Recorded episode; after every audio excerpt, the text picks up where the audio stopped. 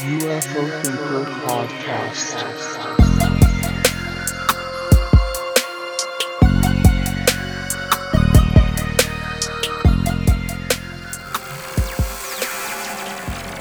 Hello, and welcome to the UFO Thinker podcast. My name's Frank, and let's get cracking. So, yeah, it's been a pretty intense week, hasn't it? If you're interested in the UFO topic, I tell you what, I think this has genuinely been the wildest week that I have seen since being interested in the UFO thing in general. I mean, absolutely, it's not something I ever expected in a million years to be opening up my phone, having a look through the news apps, and the top headlines are US military shoots down an un- unidentified object, crash retrieval in progress. Extremely wild. So, there's a lot to talk about. I have been getting a ton of messages about this, um, recent goings on as well. So, uh, I do apologise to anybody who might have messaged me and I've not got back to you. Um, I'm just trying to keep up with it all, just like you lot are. So, I thought I could address most of it in this episode. So let's get stuck in and figure out what's actually happened, first of all. Let's lay all the cards on the table. Um, so on January the 28th, apparently, was when China's balloon. You know, I think we can safely say it is China's. Whether or not it's a spy balloon or, you know, that's disputed by the Chinese government. But by all accounts, it is some kind of surveillance or spying balloon. I think the official explanation from China at this point is that it is still some kind of weather uh, weather monitoring balloon or something. And they claim that there was no spying aspect to it, but they, they do accept that it is Chinese in origin. So the balloon was spotted January the 28th apparently entered US airspace near Alaska before transiting uh, over Canada and then eventually to the uh, the continental United States.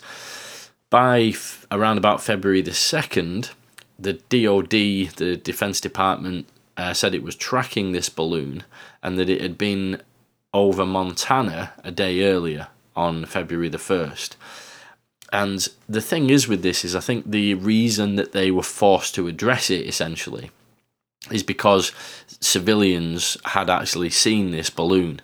Uh, uh, due to the sheer size of it, I think it was, um, you know, inevitable that it was, it was, perhaps going to be seen at some point. But um, it's, it's unclear exactly whether or not the perhaps the balloon dropped down to a lower altitude than expected, and, and that made it observable from the ground. Um, China seemed to say that there'd been a problem with it and it was going off course.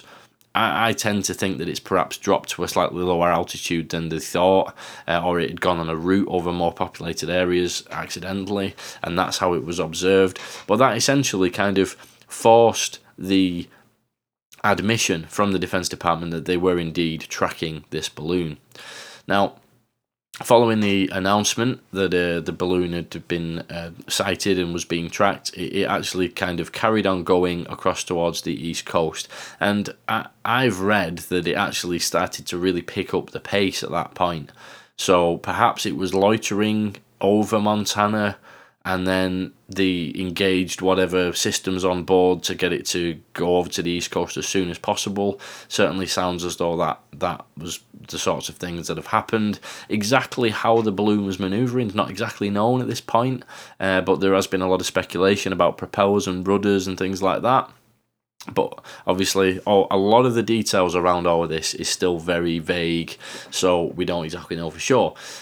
Fast forward to february the 4th the balloon was shot down. So obviously everybody's probably seen the footage by now. A US fighter jet approached the balloon and actually shot it down um, off the coast of uh, South Carolina, and it was actually over the water at that point. The balloon's height uh, was absolutely vast, apparently. Uh, I- would mentioned that it was um, three buses in size, but that's actually the payload. Um, so, just to clarify, the balloon itself is estimated to be around about 200 feet tall, and the actual payload itself is about the size of three buses. I've also heard it described as the size of a jumbo jet, the payload. So, this is a vast balloon, really, really huge object. Um, Again, lots of speculation about what kind of equipment was on board. Uh, it does seem to be solar panels underneath the balloon and whatnot, um, but it has been described as uh, having equipment on board which was clearly for intelligence, surveillance, antennas, and things of that nature. Now, I actually have heard from a couple of uh, the officials who've been talking about this uh, in in interviews and whatnot that they were actually aware of the balloon being there before it was announced, and they've only really my understanding of it is that they were aware of it, they were tracking it, and it did seem a bit odd to me that they, they wouldn't have been able to pick something that huge up on their systems. There's been this talk about objects you know, moving very slowly and, and they're looking for fast moving objects and so on. I think that that's probably not exactly true. I, have spoken to quite a few people who are sort of experts and ex-military, and you know, current military in some cases, um, in the United States, and and I think the general consensus of those who are quite well up on this kind of thing is that it was observed way before it got announced to the public, and it was really just the fact that a member of the public saw the balloon, and that forced the hand in terms of uh, they had to admit that they had been monitoring it and were still monitoring it. So Anyway, we get to the 5th of February and the balloon starts to be recovered. And obviously, we've all seen the, the photographs of this balloon being taken out of the uh, ocean and, and, hauled up onto a boat and whatnot. And obviously, they're going to want to uh, collect everything they can to be able to determine what was going on there. So then we get to around about um, February the 10th where the apparently the, the actual search for the debris was suspended because of bad weather and uh, any of the debris that had not been removed from the bottom of the ocean uh, had actually been weighted down uh, to prevent it from being moved. So just to stop it from being covered in, in sand or you know washed around on the ocean floor and, and move into a, a, a place where they couldn't have uh, recovered it, they've actually apparently weighted down this debris. Uh, and then we get to February the 10th to the 12th, so a period of a couple of days. And there appears to have been three more unidentified objects actually spotted. So they were spotted over the US and actually Canadian airspace as well. On Friday, February the 10th, uh, it was actually announced that the, uh, an object had been taken out of the sky from high altitude off the coast of Alaska uh, another unidentified object was shot down in Canadian airspace the following day, and then another um, object was taken out of the sky by the US military over the Great Lakes re- region, and that was on Sunday, February the 12th. And there was a briefing that night, Sunday the 12th, uh, with DoD officials saying that the three objects that were downed didn't actually pose what they describe as a kinetic military threat, but the path and uh, the proximity to some sensitive sites and the altitude they were flying um, could could potentially be a hazard to civilian aircraft, and all of those reasons they acted out of what they describe as um, an abundance of caution to take these objects down. Now, I'll save my thoughts and opinions on all of this for a little bit later, but let's carry on with the, the timeline up to where we are today. So by now we're on February the 13th, and apparently the recovery operation resumed after the bad weather had, uh, had gone, and apparently a very large part of the balloon's antenna array was actually able to be retrieved from the ocean floor, and these have been sent off to an FBI lab uh, for analysis and uh, and further study and um, the actual parts of the balloon as well were all recovered by the, or at least a large part of them was recovered by this point.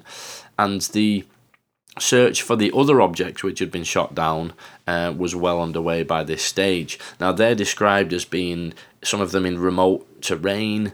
So, uh, apparently, the one that was shot down over Lake Huron is in a very deep water, and by this point, there was a, a, flurry of articles about these objects and a lot of conversation within very mainstream news as well. Uh, John Kirby um, said that the US didn't detect that any of these objects were sending communication signals before they were shot down. Uh, and, and apparently, the US were able to determine that these objects didn't show signs of self propulsion or maneuvering and were not manned. And I, I did find that very interesting because how would they be able to determine that they weren't manned? I wonder what technology was actually put into place there to, to verify that there was no human beings on board. Quite an interesting point, and I did consider that if there was anything, whether or not these objects were anomalous objects or something more prosaic, how would they go about actually determining that there isn't anybody on board? Because these are quite large objects and there could be potential space in there for human beings to occupy them, I would imagine, so with them being so large. How did they actually go about determining that? But it wasn't made clear. Anyway, just thought that was an interesting point. But the the objects were described as being carried on the on the prevailing winds sort of thing rather than propelling themselves in the same way that the initial balloon was. Uh, but they were specifically described as objects rather than balloons and a, a few different officials actually um, made that distinction so when we get to February the 14th, uh, Valentine's Day, just a couple of days ago as I record this, uh, Kirby ha- has again said that there's no indication that the uh, three unidentified objects were part of China's spying program or involved in external intelligence collection efforts. Now, again, th- comments like those are very vague. So because there's no indication that those objects are from China, does that mean that there's something anomalous? Does that mean that there actually may be something from China, but they've not been able to determine that? It's very difficult uh, to actually say. But it, it was ruled out that they were US government objects. But apparently, left the door open there for the possibility that they could be linked to commercial or research entities. And uh, apparently, the actual quote was that very well could be or could emerge as a leading explanation here, unquote. Now, by this point, obviously the search is well underway with not much in terms of uh, results to find the debris from these later three objects and there were various bits of speculation going on in terms of people saying that one of the balloon or one of the objects, should I say, moved out of the way of one of the missiles. Apparently, one of the missiles missed. I think it was the one over the Lake Huron, if I remember correctly, and the object. Um, was eventually taken down, but apparently the first missile that was actually fired by a US fighter jet over Lake Huron, just checked my notes and it was that one, missed its target and actually landed in the water with the second missile actually hitting the target.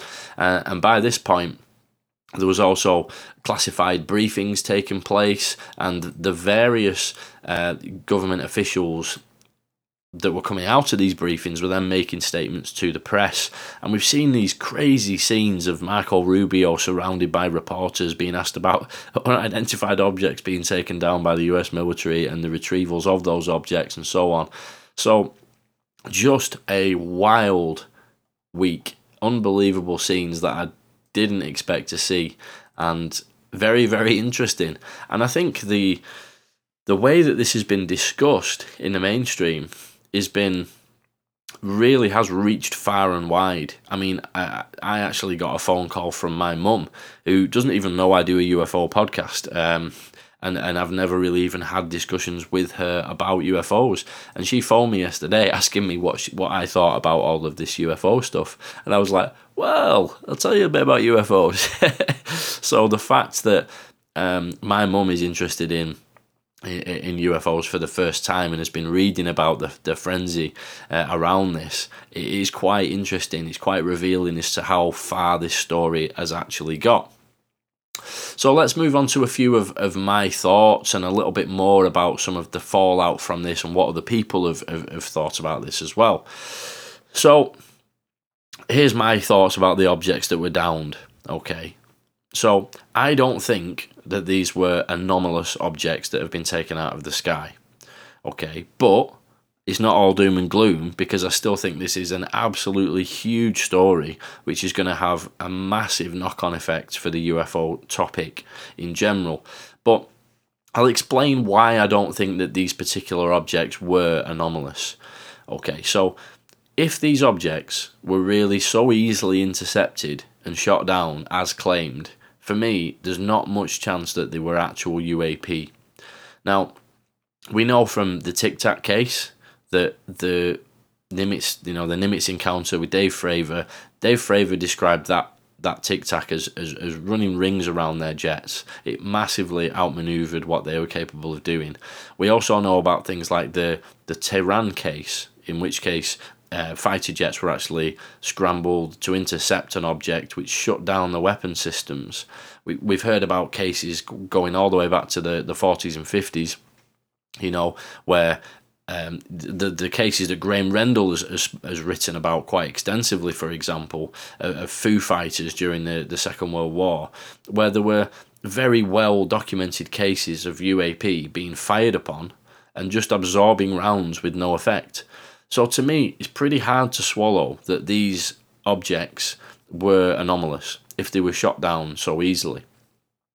But obviously, we are going off what the US military are telling us and what the US government, uh, you know, are, are, wanting to reveal to the world. So, is it possible that these objects actually weren't downed, and that would explain why they can't find the wreckage? Possibly. For me, I think what's probably happened here is they've had the hand forced in in a way. The, the fact that that initial Chinese balloon was detected has then made them have to make a statement that we're not standing for this, send a message to China. And as a result of that, they've had to really kind of comb through their uh, sensor systems to find a few more objects so that they can take them out. Now, that is very important in and of itself because I think the knock on effect there, even if these objects actually were prosaic objects, you know, is still extremely important and adds legitimacy to the, the whole concept of studying UFOs, you know, UAP, because it is a mixed bag of things that you're going to pick up. And whilst we don't actually know what these objects were, I would suggest that it's quite unlikely that they're going to be anomalous. But the fact is, if we have had to have that kind of shake up of, of having this huge balloon detected by the public and then that has forced the defense department to act and, and, and start to open up the parameters on sensor systems a bit to detect other unknown objects then what's that going to lead to? There's a, a very high percentage chance there that you're going to find other things that perhaps are anomalous. And for me, there's a lot of discussion going on around, you know, ah, well, you know, various naysayers will say that everything's just balloons then, and we've been saying this all along, it's all balloons and drones. But I don't think that's the case. Unidentified objects are just that, they're unidentified objects. And I, I've said on the podcast for a long time now that anything unidentified that is in the sky needs to be identified, and that's what we're all pushing for. The difference is, I believe, that there is a percentage of those unidentified which display extremely interesting, anomalous characteristics, and that is obviously where the most exciting aspect of it lies. But having said that, even the other stuff that's in there, adversarial craft, very, very important to identify those as well. So, for me, the fact that some of these objects are, are, spy balloons and adversarial kind of observation craft and things like that, that doesn't delegitimize the study of UAP. Actually, quite the opposite. Even more reason to engage this topic and, and not just laugh it off and describe it as little green men because there are some very serious national security concerns there. Not only that, if there are some kind of anomalous non human pieces of technology, that in itself is a national security concern, in my opinion, and that needs to be addressed as well. And you know what? We can kill two birds with one stone. We can kill all the birds with one stone. No offense to any birds out there, um, especially seagulls. But we can deal with all of that by just, you know, not having a laugh about this stuff and just taking it seriously and, you know, looking into it a lot more. Now, I tend to think that there may be a bit of smoke and mirrors going on here as well, because as I've said, um, there was some um, discussion that I've heard from various officials where it strongly suggests that they were fully aware of this spy balloon before they announced it to the public if they're aware of something like that, they're not necessarily going to come out to the public and say, oh, by the way, no cause for alarm, but there's a huge Chinese balloon floating across the country that's 200 feet tall. They're probably not going to want to say that, are they? And in that case, what they would have done, apparently, is, is be able to block the uh, transmission of information from the balloon.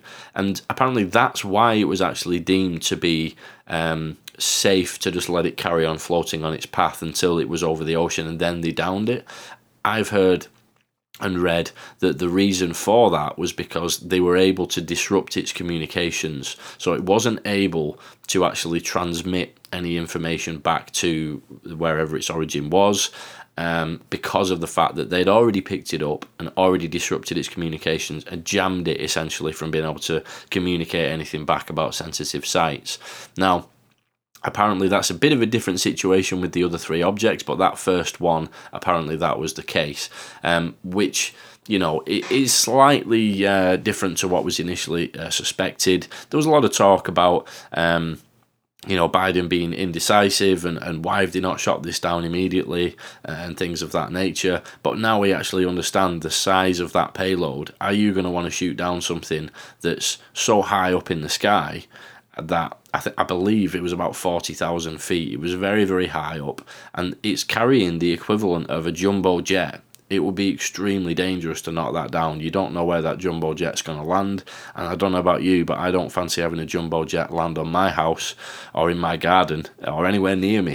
so I think that that's kind of understandable if they were able to um, jam those communications. And I don't know exactly how they were able to verify that the communications had been jammed. Obviously, they're not going to go into that level of technical detail, but um, it is quite um, it is quite interesting and sort of reassuring, I suppose, to know that that, that is the case. Um, in terms of opening up the the aperture, uh, as as Lloyd Austin uh, said, I think they probably may have done that um, as well, and they've probably very rigorously combed through their sensor system data to pick up any other objects, and that would explain the ones that they took down, the other three. But the thing is, I, I think what this is not is a case of the the US have, have seen this balloon. They were shocked by it appearing over Montana. They didn't have a clue it was there, and then they've they've panicked and they've started opening up all the sensor systems and they've spotted three alien vehicles and they've gone and shot them straight down. I just think that that is. Uh, a, hugely simplified and sensationalist uh, way of looking at this. I don't think personally that that's what the case actually is, despite all the kind of rumours and and um, speculation on online about this. And I think what's happened here is it was a case of they already knew that balloon was there. As it was travelling across the states, they were jamming it, they were stopping it, and they were monitoring it, and they allowed it to go uh, over uh, to the ocean before they shot it down uh, in, a, in a place where they knew they'd be able to retrieve the debris. Uh, and also, it does occur to me as well that if you drop something from that height uh, over land, it's going to have a pretty bad fall. If you do that over the ocean, it's going to break the fall, and you may be able to uh, actually recover more intact debris from that object. Uh, and then I think what's happened is they've needed to send out a political message because the public were concerned, the media was speculating as to how this was able to happen. And what better way to do that than to pick up some other objects and shoot them down? It makes the government and the president look decisive, and I think that was done as a deliberate message. So, do I think we're dealing with something anomalous from those three downings? No, uh, despite what the kind of online rumours and things like that um, say. And, and I, I also want to add as well if the government were going to take down a UFO that they determined was some kind of non human intelligence operated technology or, or craft of whatever type, I really don't think that they're going to admit that they're doing that. It just doesn't make any sense to me that the government, just all these decades of secrecy, the UAP classification guide, which recommends anything to do with UFOs, UAP shapes, and things of that nature, um, anything that reveals the knowledge about any of that thing, any of that stuff there, is going to be massively redacted to the point where any documents that have come out over the last couple of years, anything that even hints at shapes has just been a black square redaction box. So, does it then make sense that the US would um, take down objects over remote areas and decide to have a press release about it? To me, that doesn't make any sense. First of all, if they were truly anomalous, like a tic tac object, they probably wouldn't have been able to take them down anyway, given how things have played out over the decades. Generally, there's not been much success at downing these things. Also, if they were going to do that and do it over a remote area where the chances of anybody actually seeing it happen are very, very slim, they're not going to announce it to the public via press release. So that for me is pretty clear indication that, that that wouldn't be the case. And and I've spoken to quite a few people in the background about this. People who who are very um, you know clued up on these kinds of things. And I think the general consensus is that th- these objects were most likely not um, anomalous objects. So obviously, having said all of that, it is very significant though all of this still and, and to increase awareness in the mainstream and amongst the public. Uh, you know, one spy balloon has basically achieved what we've all wanted for a long, long time. You know, awareness of the seriousness of UAP being in our skies. You know, as I've said before, I mentioned this earlier a little bit too, some UAP are adversary spying craft. And for that reason alone, we should be taking this topic very, very seriously. Uh, and again, the the kind of drone and balloon thing is used to kind of ridicule the, the topic and the possibility of some uh, some of these things being anomalous. I, I actually think of it the opposite of that. The fact that some of these things are adversary um, spy platforms and, and, and balloons uh, and things like that is even more reason to take UAP study seriously. Uh, I've, I've talked about Chris Mellon's direction towards the sensor systems which are being used to monitor objects, um, you know, sort of outside of what you'd be expect um, a lot over the last, I guess, few months really. Uh, ever since Chris Mellon wrote that article quite some time ago, to direct everybody's attention to these incredible sensor systems. And if you open up the parameters outside of what you might expect, like obviously the main thing that they're looking for with those systems is missiles and, you know, aircraft and things of that nature. But if you open up those parameters a bit and you remove some of the software filters to disregard things that are, uh, that are anomalous, you know, you're going to simultaneously improve two things well, probably a lot of things, but two in particular adversary spying detection being one, and anomalous objects as well. You know, the fact that some of these objects are spy balloons, advanced drones, etc., that, that doesn't mean, as some like to assert, as I've mentioned, that we shouldn't look into this. Uh, what a ridiculous state statement and, and, and viewpoint that is to me. The opposite of that's true. What could be stronger of an argument than to you know, to legitimize UAP study than that. You know, some of these things, by the way, might be, you know, our adversarial nations who are our sworn enemies might be spying on us. So we don't need to look into it at all. it's the opposite of that.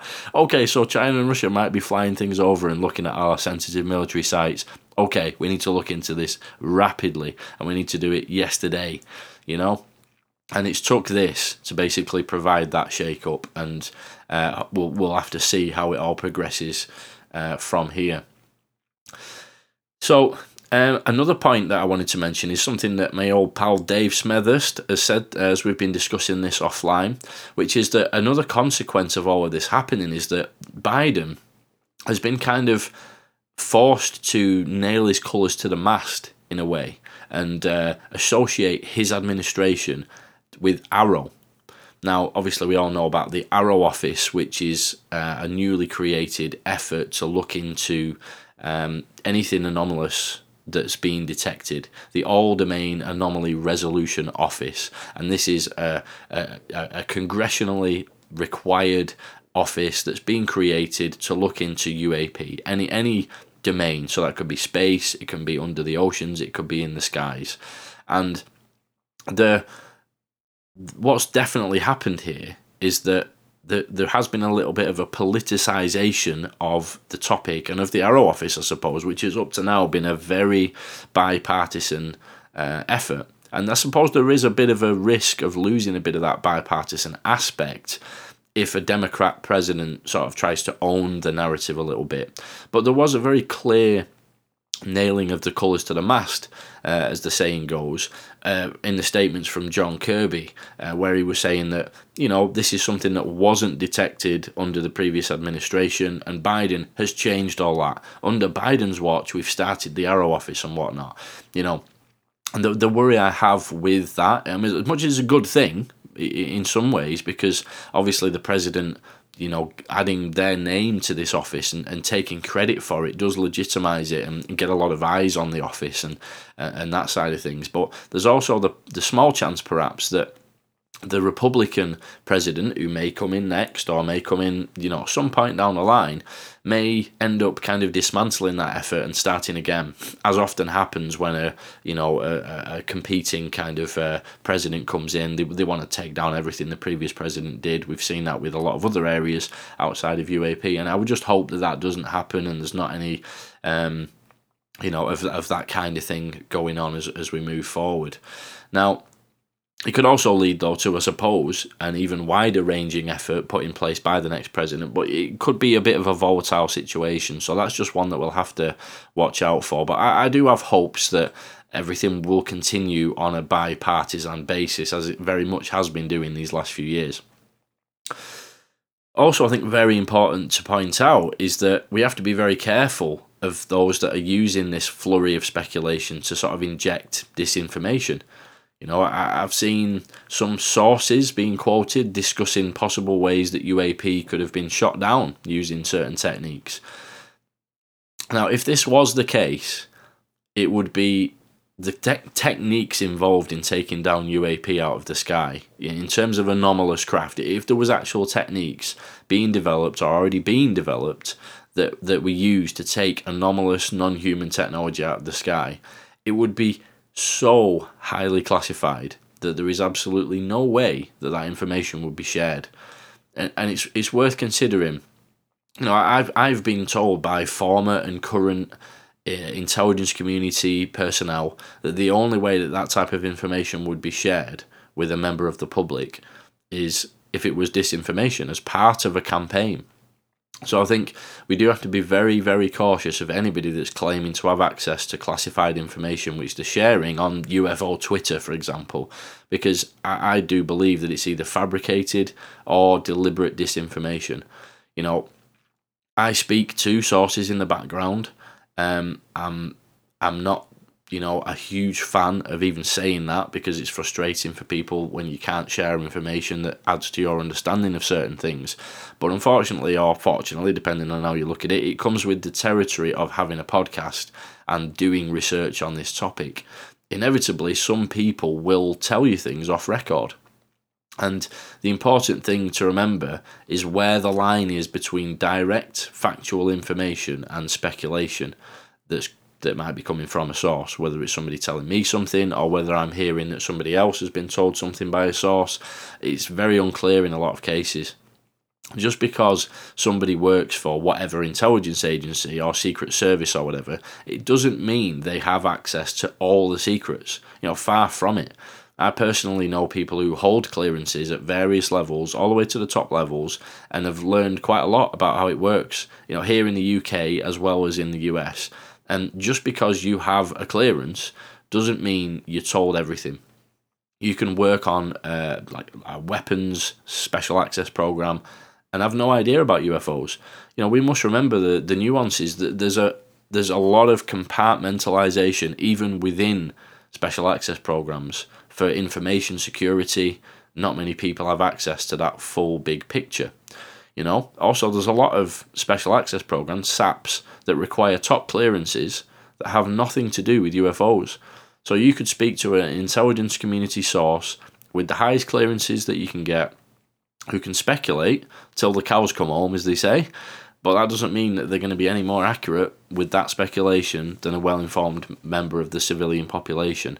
And we have to bear all of this in mind, I think, uh, especially in these times of like rampant speculation and, and hype if they seem to be referring to things that you would think would be classified, then take it with a huge pinch of salt because, you know, in fact, empty the entire salt container on it because they're either feeding you a line, it's total BS, or whatever. The fact is, the the repercussions for sharing classified information with somebody who's who's not cleared to to receive that information are huge, and in some cases, not just for the person sharing the information, but also the person who's actually in receipt of that classified information as well. So.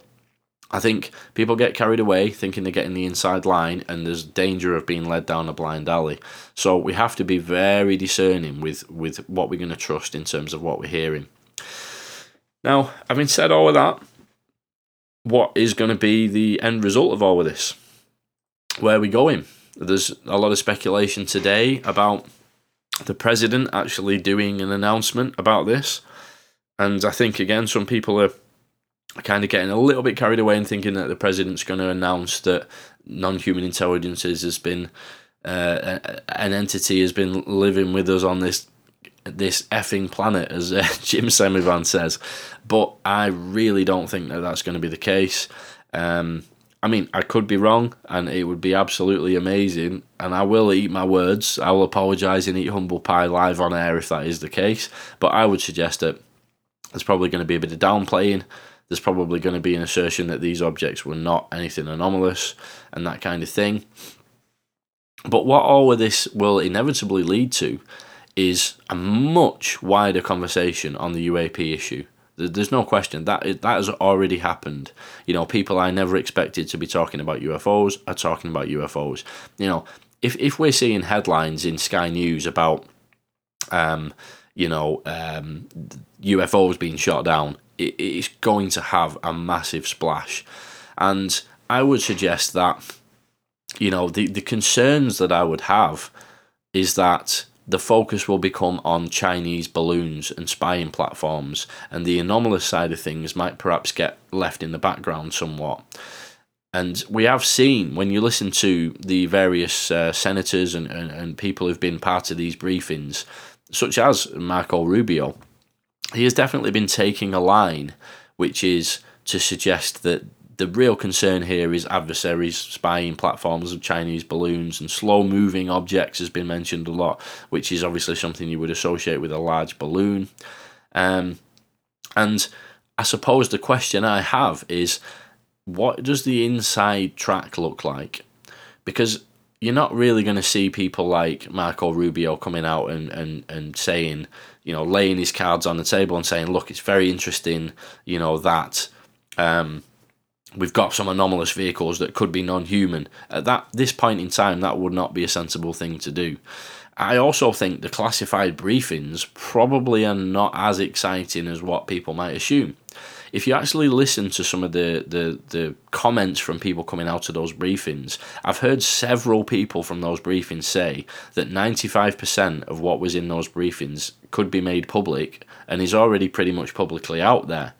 And things like um, Senator John Kennedy with some fairly explosive uh, sounding statements, such as, uh, you know, you better lock your doors tonight, and, um, you know, the, the cow's out of the barn, which is a similar phrase to the cat's out of the bag, as in, you know, the toothpaste out of the tube, all the various different analogies that I could. Uh, um, that I could mention there, but I kind of interpreted his comments as, you know, the briefings that he'd attended were probably just getting them up to speed on where most of us who are deeply involved in this topic and deep, deeply interested in this are already familiar with. For example, um, though I'll just I'll just play uh, this this particular clip, which I think was uh, was was very uh, apt and, and sort of says it all as to where we're at at the moment with the confusion. The only thing I feel confident saying right now is that um, if you are confused, you understand the situation perfectly. and that sort of sums it up. I think it's an extremely confusing situation. We don't really know what to believe. You know, speculation and and uh, possible disinformation is rife, and and it's you know in the absence of having really clear information, we've not got any footage or any you know, reports of this wreckage. We've got no footage of the objects. Everything is completely unknowable at this point. And and that is actually a very key point. I mean, my speculation that I mentioned earlier, my kind of uh, informed take, I suppose you could say, having discussed it with quite a lot of people, is that these objects probably weren't uh, anything anomalous you know but we don't know at the end of the day i mean any case that you look into any case that you investigate you have to have all the facts on the table in front of you and we just don't have that it will become clearer as time goes along. But his various comments uh, in in interviews after that one, uh, that's the same uh, clip later on. He mentions about the cow being out of the barn and about locking your doors tonight and all the rest of it. But he, he also then went on other uh, news interviews where he said things like there have been many of these incidents, even going all the way back to 2017, and there is at least a couple of hundred. And then he corrects himself later on and says, actually, no, there's about 500. Now, that to me sounds like he's just had the um, probably the classified version of the UAP report that we all got um, which basically says that there's been, going back to 2017, there has been, um, you know, 512, I believe it was, just from memory. So there's about 500 unknown cases in total now. And that does go back to around that time. And as we know, there's been cases going way further back in time than that. But this that sounds to me as though that briefing was probably a briefing just to bring everybody up to date who may not have been aware because obviously again we, we're in the ufo thing day to day and we already know about this report and the public version of that report the unclassified version was was brought out not long ago a few weeks back um, it was due last October, but obviously ended up being delayed. Um, but there may be other senators who weren't aware of that. And the first thing you're going to do, if you want to bring everybody up to speed with the issue of unknown objects, is give them the briefing from AARO or from the information, the reports that AARO have put together, because that's probably going to be your most accurate place to start. You know, especially the recent sightings.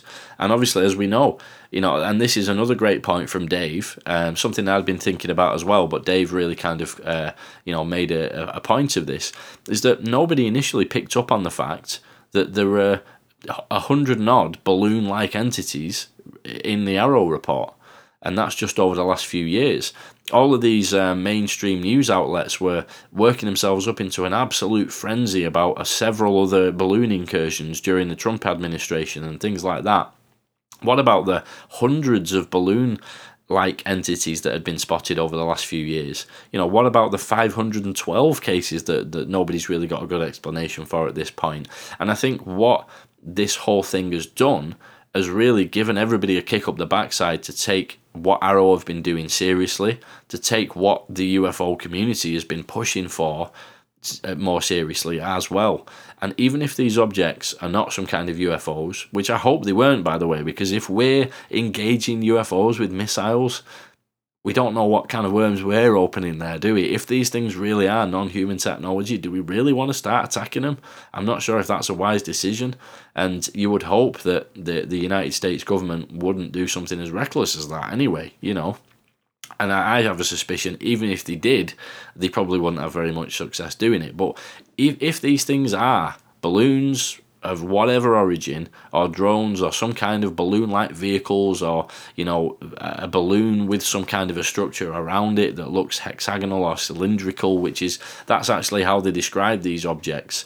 Um, they they refer to them as objects, not balloons, but there may be some balloon aspect or some lighter than air aspect going on there. But they were described as, I believe it was hexagonal and um, cylindrical which again for me rings some warning bells because as we know the the whole concept of um, the UAP classification guide has been to just not go near revealing any shapes. So it's suspect that they did reveal these shapes uh, to me. And, and anyway, the, the main point is the fact that this has all happened has basically given everybody a kick up the backside to get up to date. And we are hearing that these briefings are taking place. But what I don't think is happening is that these uh, these senators, the people in these briefings, are receiving information from some dark corner of the government. They're revealing where the bodies are. They're revealing that we've got nine flying saucers, just like Bob Lazar said, and you know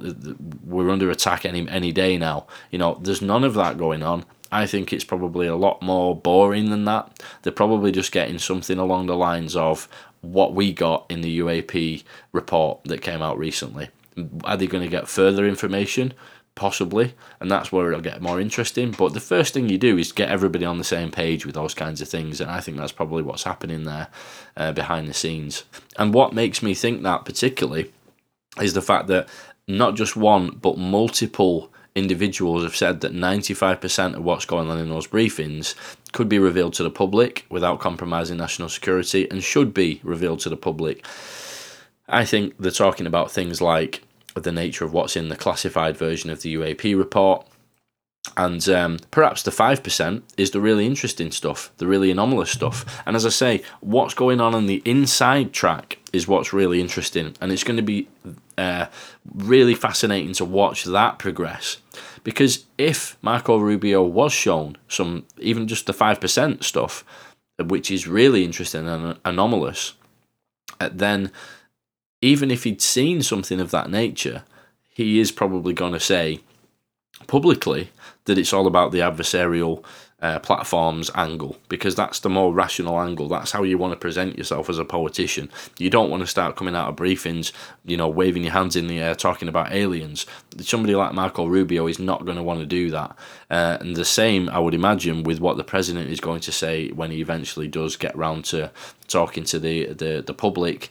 Um, as well, and, and any of the other people coming out of these briefings, even if there was some very interesting uh, information in there, some footage, whatever it might be, you know, I would suggest that first of all, the the pressing concern probably would be the adversary spying angle. Anyway, you know, you would want to send a message to China, to Russia, to whatever other countries are putting these things about in the air, and you would want to deal with that first and foremost as a more pressing concern. But what all of that's going to do is it's going to open the conversation. It's going to open up the conversation. It's going to open up the filters on these sensor systems, apparently, um, you know, as well, which is something that we've all, if you're interested in this topic, been hoping was going to happen. And this has really kicked that into gear to the point where, yeah, all right, initially they might have to focus publicly on the adversary, uh, you know, spying platform angle and things like that, which is probably the sensible thing to do anyway. But then once the dust settles a little bit, we are going to start seeing how this conversation, having been thrust into the mainstream in this way, is going to actually bleed through into perhaps more transparency on the actual interesting stuff, the anomalous sightings, the cases that have been locked up very tightly and we've not been able to hear anything about. Everything is all in a mixed bag of drones, balloons, adversary platforms, perhaps some identifications in there as well. You know, perhaps some kind of amazing atmospheric uh, phenomena that we're not even aware of, and also the really interesting ones, which is probably a relatively small percentage, which are potential for being non-human uh, vehicles, non-human technology uh, of some type. And that brings me quite nicely onto a couple of the uh, tweets from Christopher Mellon, who uh, you know, uh, uh, it's kind of like a psychic Frank, I think, uh, as I uh, like to think of myself, uh, where I've actually been really kind of banging on about. Uh, listeners of the show will know about my uh, insistence on and talking about Christopher Mellon's direction uh, of of directing us all towards these sensor systems and how that should be the main focus. You'll probably remember if you listen to the show a lot that I, I actually asked a question about specifically this at the Inquire Anomalous event recently.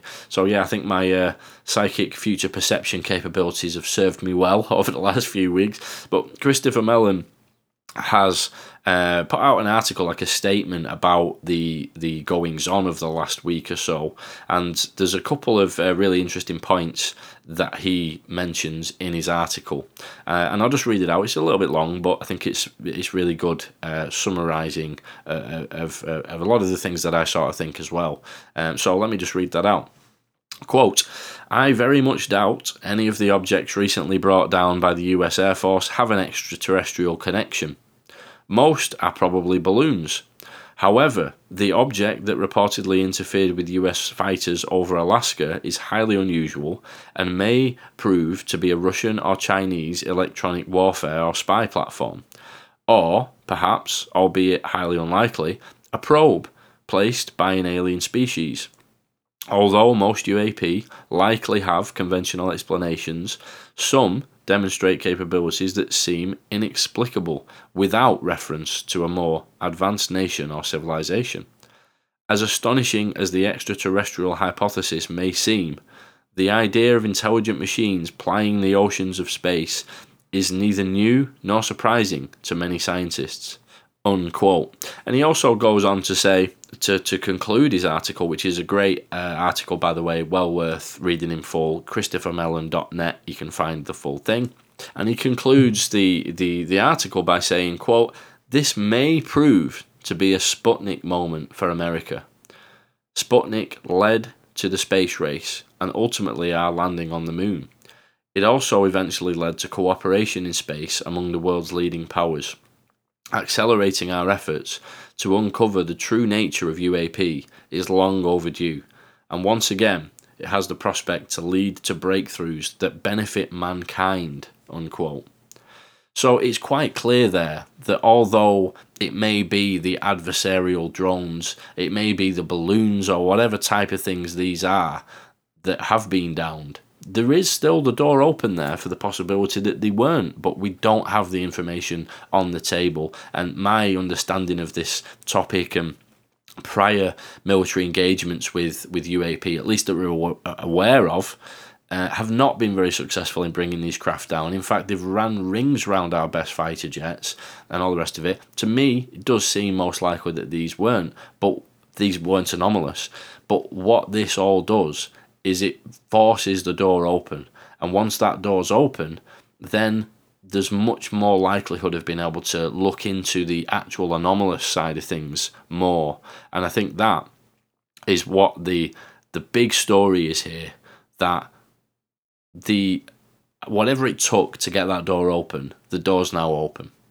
And how this all unfolds going along is going to be very interesting. Now, I've heard that there are some very big conversations happening behind closed doors. I mean, again, let's say, for example, these are known Chinese uh, spy spy drones or some kind of technology that have been downed. Think about the wider conversations that may have taken place in the president's office over the last week. You have to think that they're not just purely going to be focusing on the Chinese drones or the, the Russian drones aspects of this. They're going to want to examine all of the various different UAP, you know, unidentified anomalous phenomena. Anything that doesn't seem like the ordinary things that you would expect, they're going to need to address it. Because there is, again, always the chance that an adversary has created a breakthrough propulsion system or a breakthrough cloaking system or something like that. So every single aspect of UAP is going to be considered, and it may have taken the the you know adversarial spy platforms to break that door open, but now the door's open. We've got to look at all of them. You know, and that is going to be where it gets really interesting. And they must have had conversations about this behind closed doors. This may well be the moment that they go, do you know what? We're just going to have to address the anomalous things as well. It may be, as, as I suspect, that they initially will focus on the adversarial aspect of it, the the spying technology, and, and that's what probably the, the vast majority of the public are most concerned about to deal with it, you know, first and foremost. But I, like I say, for me, now that door is open, now that conversation is being had, what's that going to lead to down the line? And I have spoken to some people who have um, excellent connections, and I, I can't say the specifics about some of these conversations, but essentially, there is not much of a concern, like I was initially concerned about, that the UAP anomalous aspect might get left in the background whilst the focusing on um, the spy balloons and the adversarial tech thing is, is, is dealt with.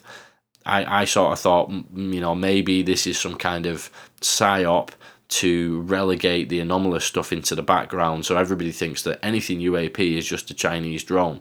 But based on how things are, uh, said to be unfolding in, in the behind the scenes, that's actually not the case. And there are some apparently very uh, interesting things going on behind the scenes, which again, we're not going to know exactly what that consists of for a little while.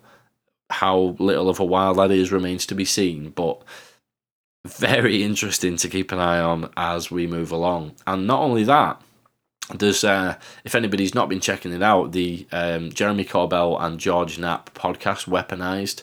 Uh, they ended on a real cliffhanger on their latest show where they're talking about just this, and uh, they're basically saying that they're they're aware of some very big things that are coming. They apparently have got themselves some more uh, huge uh, reveals yet to come.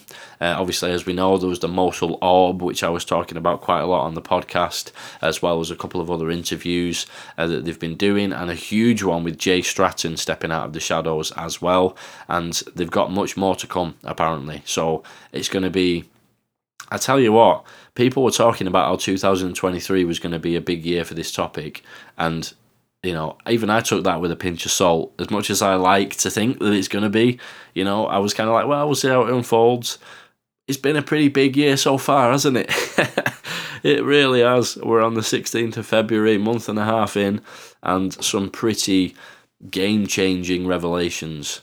And all I can say is that the full details of all how this big picture is coming together is not exactly clear just yet, but it's going to get clearer and I tell you what, I'm enjoying the ride so far. So, yeah, hopefully that's helpful for people to listen to. I mean, I've really been trying to kind of organize my thoughts and develop a take on all of this, and I've I've gone back and forth on it. And you know, obviously, as always, I reserve my right to completely change my mind about all of this stuff as well as uh, as things evolve.